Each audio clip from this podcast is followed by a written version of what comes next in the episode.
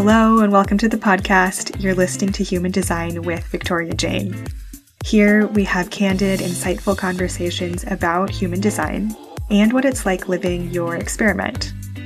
We'll hear from entrepreneurs, healers, and growth-oriented folks as they practice living their design.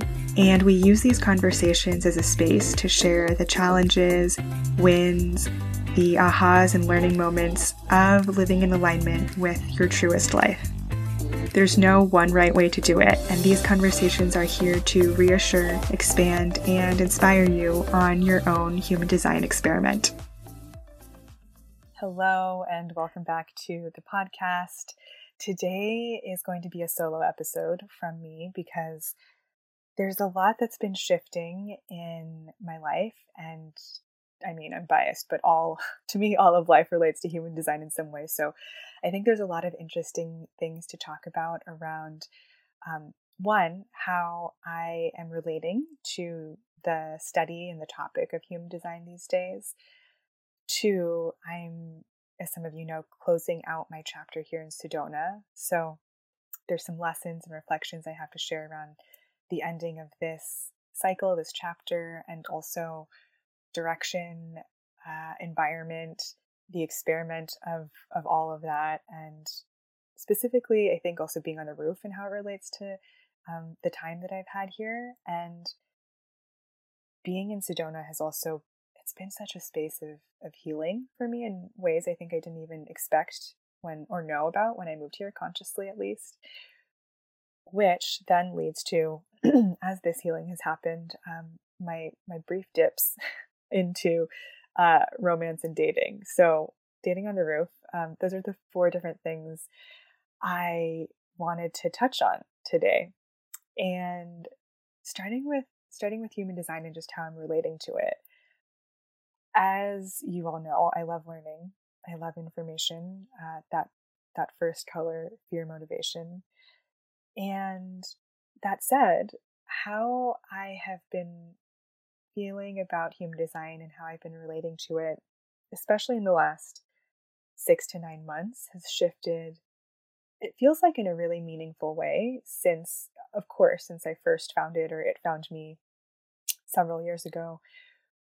And it feels important to to name that here. Um, it may be already apparent from the from you, from the external, um, but I think more for myself than anything, I'm feeling this, of course, this shift from a real focus and hunger to learn. And when I look back on like those first couple of years, I knew about human design, just like hoovering in information, which of course is still important. And there's, I feel like you could study human design for a lifetime and still not know everything.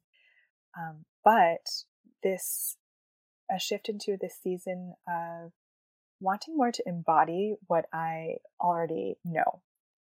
Uh, because in some ways, the last handful of months, I haven't felt super inspired by the same kind of type-based one-liners that I see so much in the internet space. And while I so appreciate a place for that, because we need to take a complex and distill it down to something simple, for me, what's felt exciting, I think, when I pull back or just whatever has kind of happened in this shift is this, to me, this is about like the feeling you get when you are able to live or practice living your design, the the deep permission, the the relaxation in the nervous system of, oh, this is me, and this is who I can be, and the freedom that comes with, you don't have to be like other people, you can take up more space, you can pulse like who you are more brightly, and especially as a projector, that that sense of coming home when you fully see yourself, when when with every fiber of your being, you know, like, I can be all of me. I can be the creative tension between like, and I'm just riffing here, but like the fourth line that wants to connect with people, and the like, I need so much alone time because I've got different undefined centers, or oh my gosh, I have so much excitement and things that I want to express from my throat, uh, because I'm in like a, a pure M G, and I just got to do all these things, even if other people don't get it. Whatever it is for you, the feeling that comes from knowing who you are and then living it, like, that's what it's about to me. And so I've been sitting with, how do I get to do more of that in, in what I share with this community and the human design world? And so there has been for me a period of kind of being in this cocoon, which also relates to this whole Sedona chapter. Um, but between an accident that I was in late last summer, which I've mentioned a little bit about, and the forced surrender and going inward, and then more recently, like physical deconditioning through this parasite cleanse, which we'll do an episode on soon.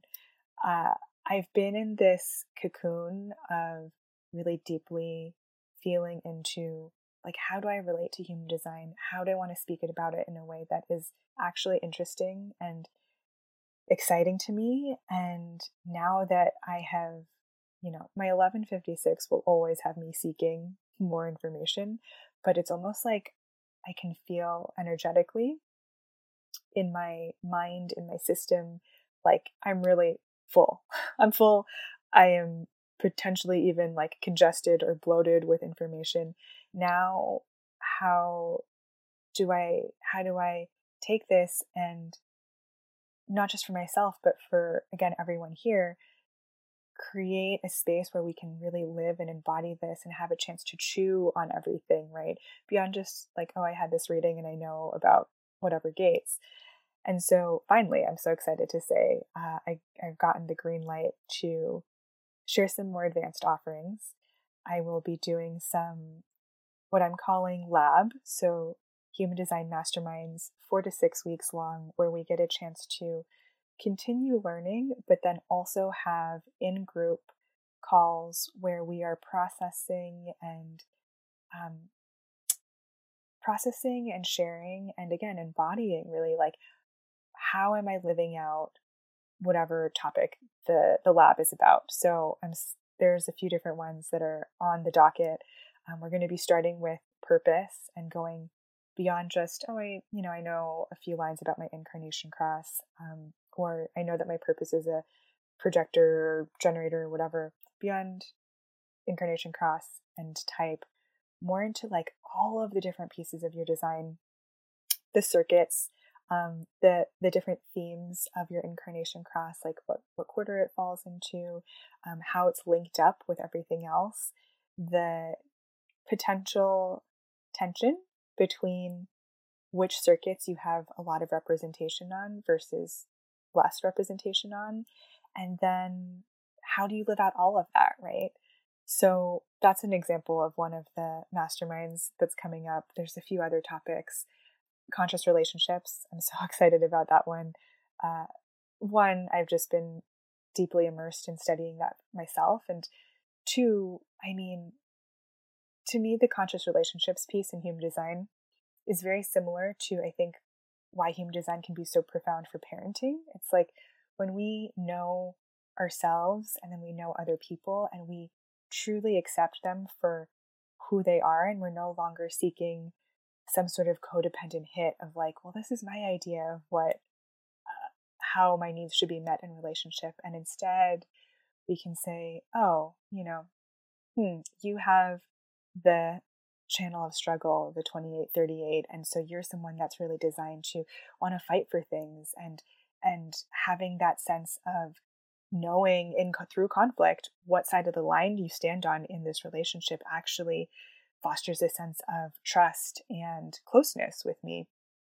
But on the but if I don't know that, and I'm interpreting that conflict as, you know, oh gosh, this person is always trying to to fight with me, and it touches a wound, my wound of abandonment, for example, um, that's, that's a pretty good thing to know, right? And then rather than assign story, but instead see the gifts of these different parts potentially of someone's design, how can you then use that to go deeper into relationship, is It's huge, right? So conscious relationships will be something coming up uh, later in the later in the summer. And then what else? Deeper nutrition. I've been getting into Martin Grassinger um, and his work, who, you know, he originally studied with Ron. I think he was either like a naturopath or a homeopath.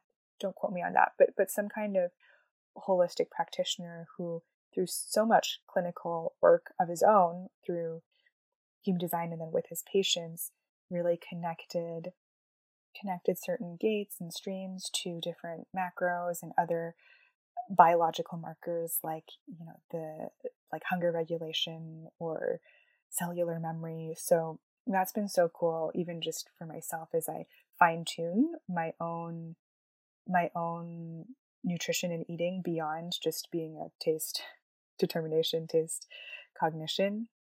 So yeah, those are some examples of the things that are going to allow me to share deeper information and embodiment with you all. And this is something that, of course, I'm going to ask that you have gone through H D C C, um, my, my twelve-week certification program, because we are, again, starting from a baseline level of knowledge.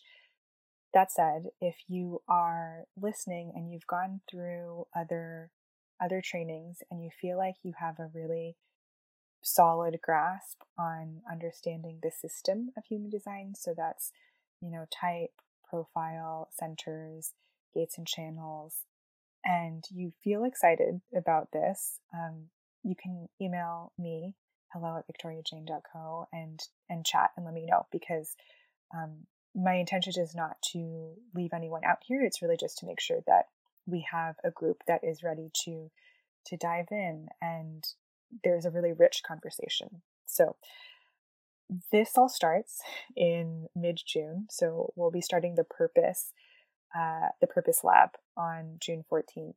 And yeah, I just, I'm really, it feels really good to be inspired to to jump into Human Design in a way that feels in alignment with what is interesting to my, to my motivation, and my spleen is like, Yes, yes, let's do this. And my spleen has also been giving strong messages about other things, including leaving Sedona. And I don't know how long some of you have, have seen my whole journey here. And it's so funny how my spleen has sent the ping to first come and then now to leave. And I never intended to stay forever, but I had no idea how long I was going to stay here.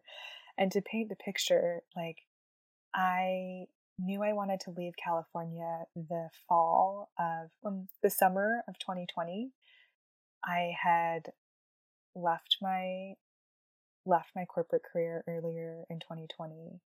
My split within my long-term relationship was happening. And the fires in California were raging. And I had kind of had the quiet ping to be leaving maybe like earlier in twenty twenty. But when the fires happened, you know, we talk about the spleen and survival instinct, that switch kind of flipped on. And there was just this sense of like, I felt like an, I felt like one of those animals in Bambi that are fleeing the forest when the forest is on fire. Um, I, I wasn't able to leave that immediately, but that's when it really came in so clear, like, you, you got to get out of here. And this time around, in terms of leaving Sedona, I had started feeling like, okay, it's been so great here. It's so beautiful. And I've gotten a lot of space and quiet and met some really important people on, on my path who have given me different lessons. And I was starting to feel a little stagnant and almost a little too hermity. This is something I talked about with Tanya on the Reflector episode. We're both second line unconscious. And for myself, as my endocrine system and my nervous system has started to heal, and I don't need as much alone time and downtime, I started to realize, like, oh, I'm not getting that external energy that I would get from, you know, it used to be in an office or even living with someone through my undefined sacral and, you know, the other motor centers and everything else. And so it was brewing probably like all, all since January-ish, something like that. But like, it wasn't time. Like it was sort of this, this little hint, but it wasn't, it was more of an idea earlier in the year than it was like a true splenic hit. And then, oh, and then this is what happened.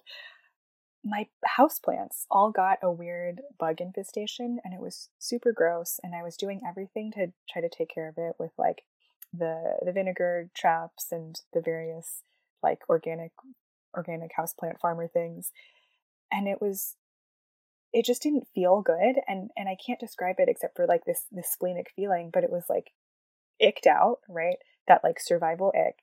And I was like, I need to, like, I need to move. This is clearly a sign, um, because I have had these houseplants since I lived here and everything's been fine. So that kind of dropped in the hit to get out of here. And again, notice it was so, it was so strong, right? This like, ugh, I need to, I need to leave. And I think this is a good example of what I'm calling like neutral splenic fear, because I think so often, especially even me in the beginning of my splenic authority journey, you know, we talk about the spleen and fear, and I would misperceive or just didn't know, I didn't have the experience to realize that a lot of times the fear that I would feel around a certain decision was still like mental fear, not a true splenic hit. It, it would kind of sit on top of the splenic decision. So a lot of times where I landed was still the right, the right way to go. But like this ick to leave is not this like, oh my God, and the, you know, the plants are going to get infested and I don't know, give me a disease or something, right? And like, that would be like a whole mental story. It was just this really clear, like, this doesn't feel good. It's time to go. So with that said, it's interesting as I draw some reflections on what it's like to be here, because I, I, for a long time, I was concerned that the desert would be, quote, bad for me as a shores environment. This is something I talked about in my episode with Vanessa Henry, who's such a, such a wealth of knowledge on environment. And, you know, what she said to me to, to assuage my fears was, as a shores person, you live on both sides of the thing, right? Sometimes you're on one edge, one side of the shore, and other times you're on the other. So this could be, you know, the two different cities, or in my case, I have had lived my whole, really like my whole third line phase, more or less, in California, in the Bay Area, with the exception of, you know, some time in Chicago and some time in Peru, which was actually also a desert, um, which is something I've been thinking about a lot too. And so point being, now that I'm thinking about leaving, it actually feels good that I had this change of environment, even though it's been not the environment that my body I can feel is the most comfortable in. Sedona is, to me, it feels very much like a valleys environment, actually. Like to get in here, you drop into a canyon. If you've seen pictures or visited, you know, there's like all these beautiful red rocks everywhere that kind of rise up um, around the town. And so it's like, it feels like being held to me in like the womb of the earth in Sedona. There's also a lot of, there's a good number of caves. So, you know, if you like caves, you should actually try out, try out visiting a cave. And yeah, I just feel really held here, which again is great. But I would really need to make a point of climbing up and seeing sunsets in order to, in order to calibrate myself. The other reason I think of Sedona is very much as a valleys environment is sound travels really far here, uh, because there's not a lot of vegetation, just the way the topography is, um, you know, outdoor concerts, things like that. Like you can hear stuff travel so far, and, you know, valleys people, they they want to get they want to be at the bottom of where the sound starts. And I know I know some people that are valleys environments that live here that seem to be doing really well. So once the the splenic hit came, the logistics flowed pretty easily. I mean, there's still logistics, but I am putting my stuff in storage so that I can really experiment and taste some different places. It's so interesting. I realized recently, because I was also considering Miami, you know, it's a, it's a shore. Um, I would never live in the actual city, but I was like, maybe, maybe somewhere quieter, kind of residential would work. And I knew within minutes of landing, like it hadn't even left the airport, that it was not, not the place for me. So keeping that in mind, um, I'm going to give myself the opportunity to, to nomad and to spend some time in San Diego and Austin, and we'll start there. And honestly, I don't know what's next after that, but I am trusting and, you know, very much experimenting with I when I'm in these places, especially as an undefined G center, that I will encounter the right people and I'll feel just like, oh, I like how I feel here. I like who I am in this version of myself here in, in whatever place that's meant in, in the place that's meant for me to be living in. So yeah, it's, it's a very much a challenge as an undefined G center in some ways, because I don't know within myself, like what direction to go in. These different places I named are just some ideas. And I know that I will meet defined G centers that will mirror to me, like, this is, this is who you get to be here. And what do you think about this direction? And then from there, my spleen gets to, gets to respond. I hope that language is not confusing. Um, my spleen gets to drop in with, hmm, this feels good. This feels safe. Or like, ick, definitely not. The splenic, no, I've been using the word ick a lot. That feels really, that feels really accurate for me, at least right now. So yeah, my environment is changing as I heal, you could say, as I decondition, um, just as I evolve, right? When I first left California, there's no way, I really believe, that I could have headed straight to Austin or San Diego or just somewhere more populated. I think I really needed to almost go through this kind of like sitting in the womb, hide out, recover place. And it's been, again, so quiet and spacious, and the nature here I have such a relationship and connection to that I love. And now my sleep is so much better, and I'm not as sensitive to like environmental sounds, and it feels like the the right time to close this chapter. And one of the other big things is the amount of healing that's taken place here. Again, as an undefined G, I really feel like we become like the place that we live in some ways. And who I was before I moved to Sedona, I felt like the part of me that was really sensitive and spiritual and needed space was just so unseen. Like that part of me could not exist in in Oakland and in the Bay, at least the way I was living my life then. And the set change really has allowed this different part of me and this different version of me to come alive. And now that that piece, I feel like is, is seen and integrated, I'm feeling into, okay, cool. So what are the other parts of me that want to now exist too, right? It feels like I've kind of bottomed out this, this piece here. And I just want to clarify, because I can hear maybe some questions simmering out there around define G, G center definition and environment. Environment is important for everyone in human design. It's just that if you're a defined G center, you'll know a bit more immediately if a place doesn't support who you innately are, right? Because your sense of identity and direction is not as malleable. So if you're somewhere that isn't right for you, it doesn't feel good. It feels uncomfortable. Whereas for the undefined G, my experience has been, I could be in the wrong place, but I could almost, I could go a little longer. I could almost lose myself in the thing that isn't right.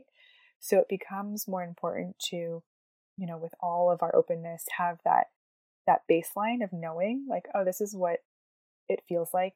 What does my, my openness feel like to me that feels good? And when it's, and when it's off, then of course having that connection to authority to, to chime in and say, like, all right, in my case, like, explains, like, hey, it's time to leave, right?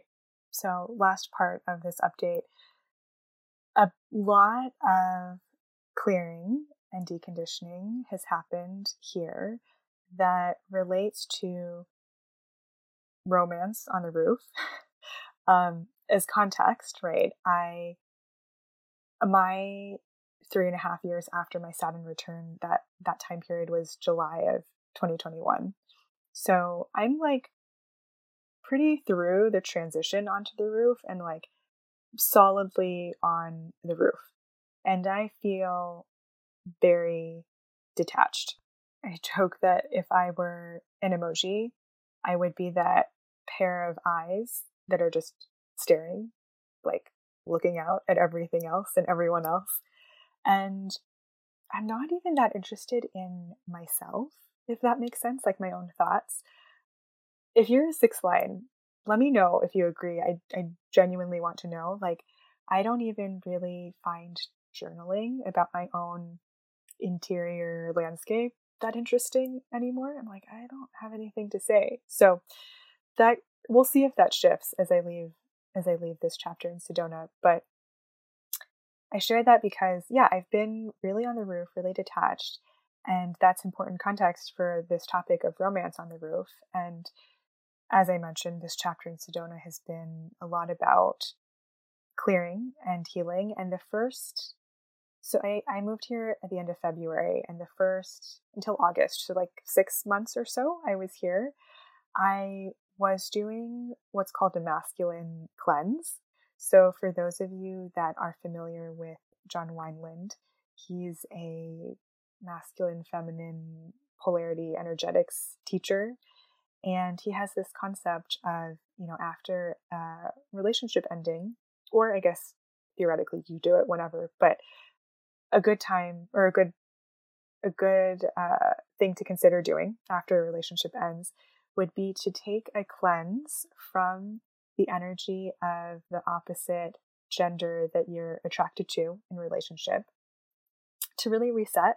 It's the intentions behind it would be to get a, a clear view of where am I hooked into getting a hit of, in my case, the masculine for validation, worth, what sort of habitual tendencies do I have that maybe aren't really true. So in many ways, this is like a a deconditioning practice, right? Although he doesn't call it that.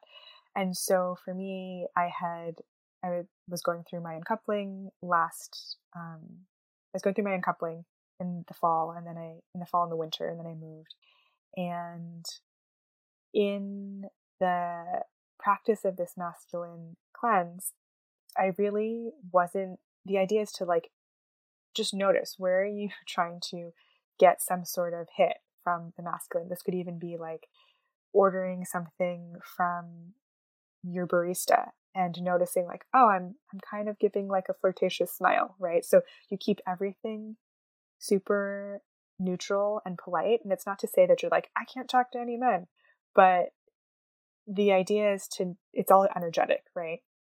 So I did that for, it might have been a little longer than six months even, but I kind of didn't officially, when I started, it was not totally clear, but it was at least six months.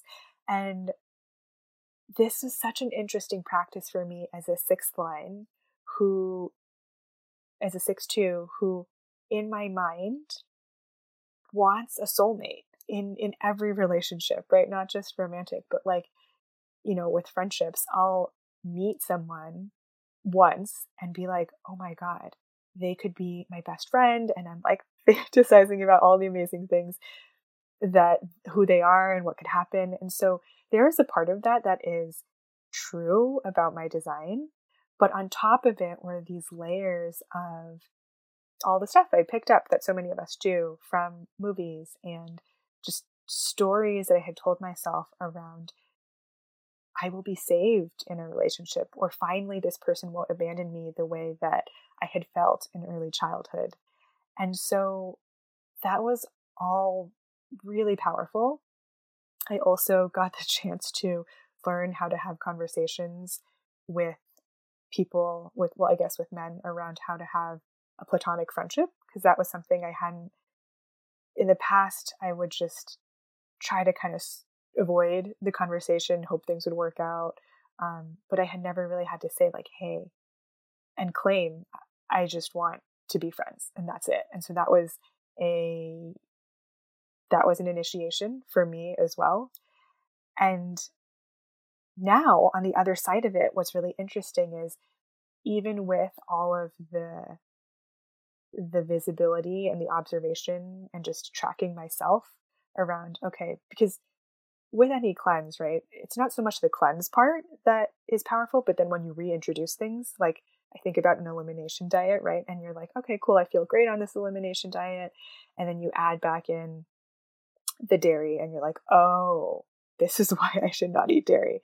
And so for me with this masculine cleanse, a lot of learning also came in when I reintroduced, uh, when I reintroduced masculine energy in a romantic way. And I saw that that six line soulmate thing still come up, but I wasn't unconsciously doing it anymore. I could now see, okay, so there's just this tendency that my mind has to want to soulmate everything, to see the potential. And yet I didn't have to fall into this story of it. So that's been huge. And then observing my second line has also been super interesting as well. I posted a while back on Instagram the different bonding strategies by profile lines. So for the second line, it's movement on a shy boldness spectrum. So second line, natural, the hermit, right? We need to be called out.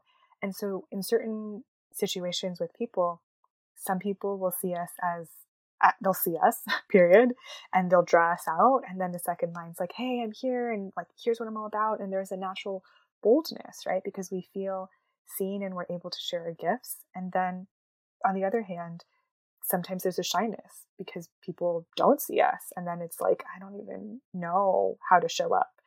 And so romantically, this was so interesting. There, I had um, somebody I was, this didn't turn into anything, but I was seeing somebody who we'll call the vessel of love because that's their incarnation cross. And they're a one three.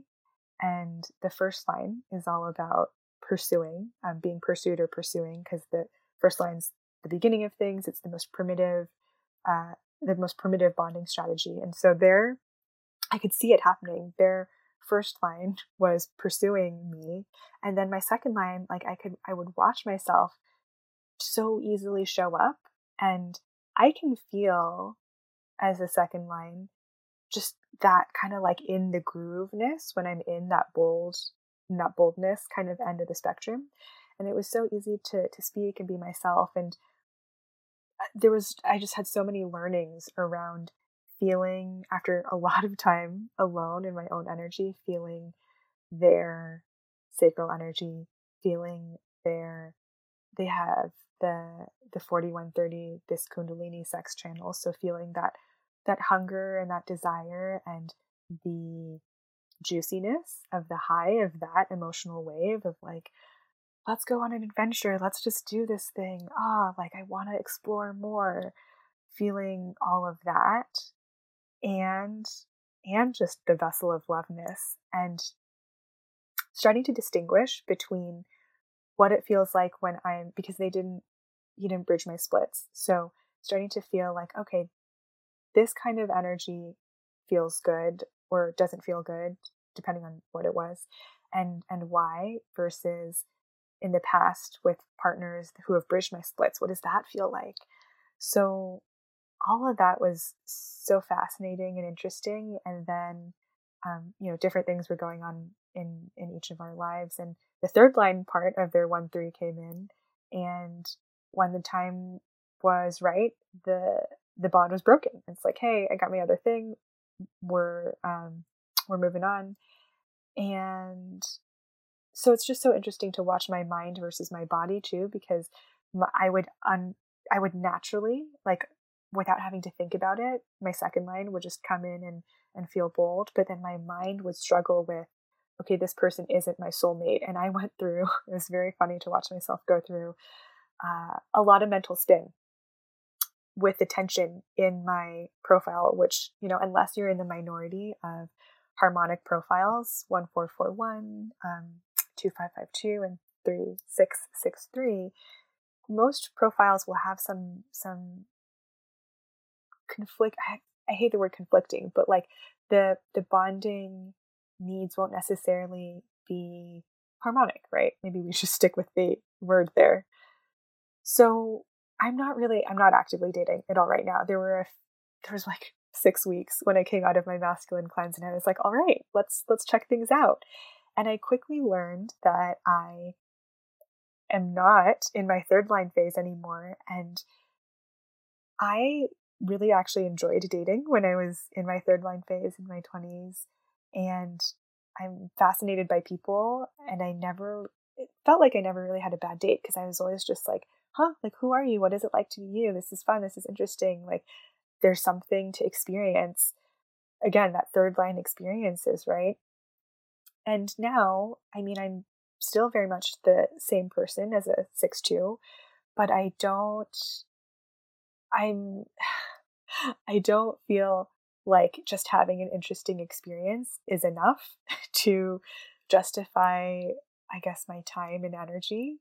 Like, the more I embody more of my design and I feel more comfortable owning that, that second line, my particularness, and again, being on the roof, it's like, all right, something's got to really be worth it for me to get in there and engage in the same way. So as you can see, this relationship stuff is fascinating. And I feel like there's so much more we could talk about it. Maybe this warrants another episode. Um, but if you want to talk more about the relationships thing, keep your eyes open for the Conscious Relationships Lab.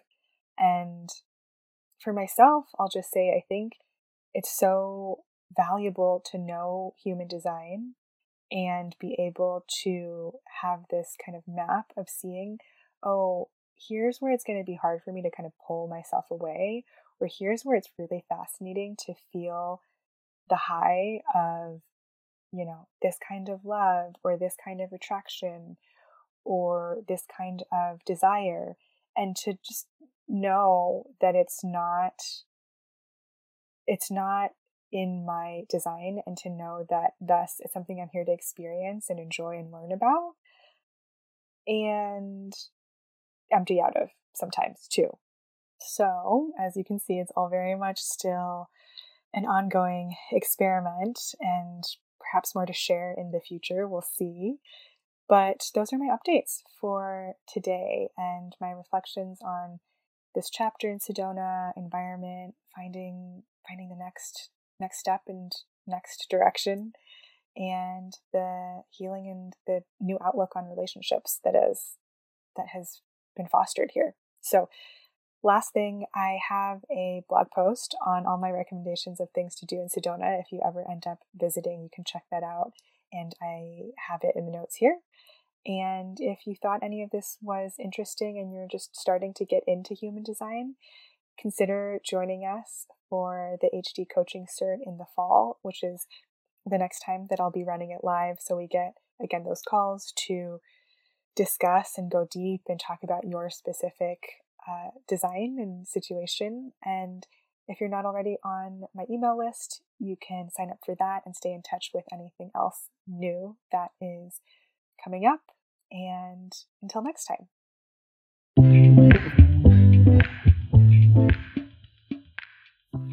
I hope you enjoyed listening to this episode. If you did, a couple quick asks. First, would you be willing to show some support with a review or sharing with a friend, maybe someone you're trying to get into human design? With the review, I know a lot of us are listening on the go, so myself included. So if you could pause while you're in line at the store, or remember to check back in later, it is a free way to show some recognition, which you know I deeply appreciate as a projector. So thanks in advance. And secondly, I also love hearing what you're taking away from the episode. So if you want to take a screenshot and share on Instagram and tag me at victoria jane dot h d I love knowing what you learned or if there's anything you have more questions on. We can always do future episodes and go deeper. I love connecting in that way via stories too, so feel free to do that, and thanks so much. See you on the next episode.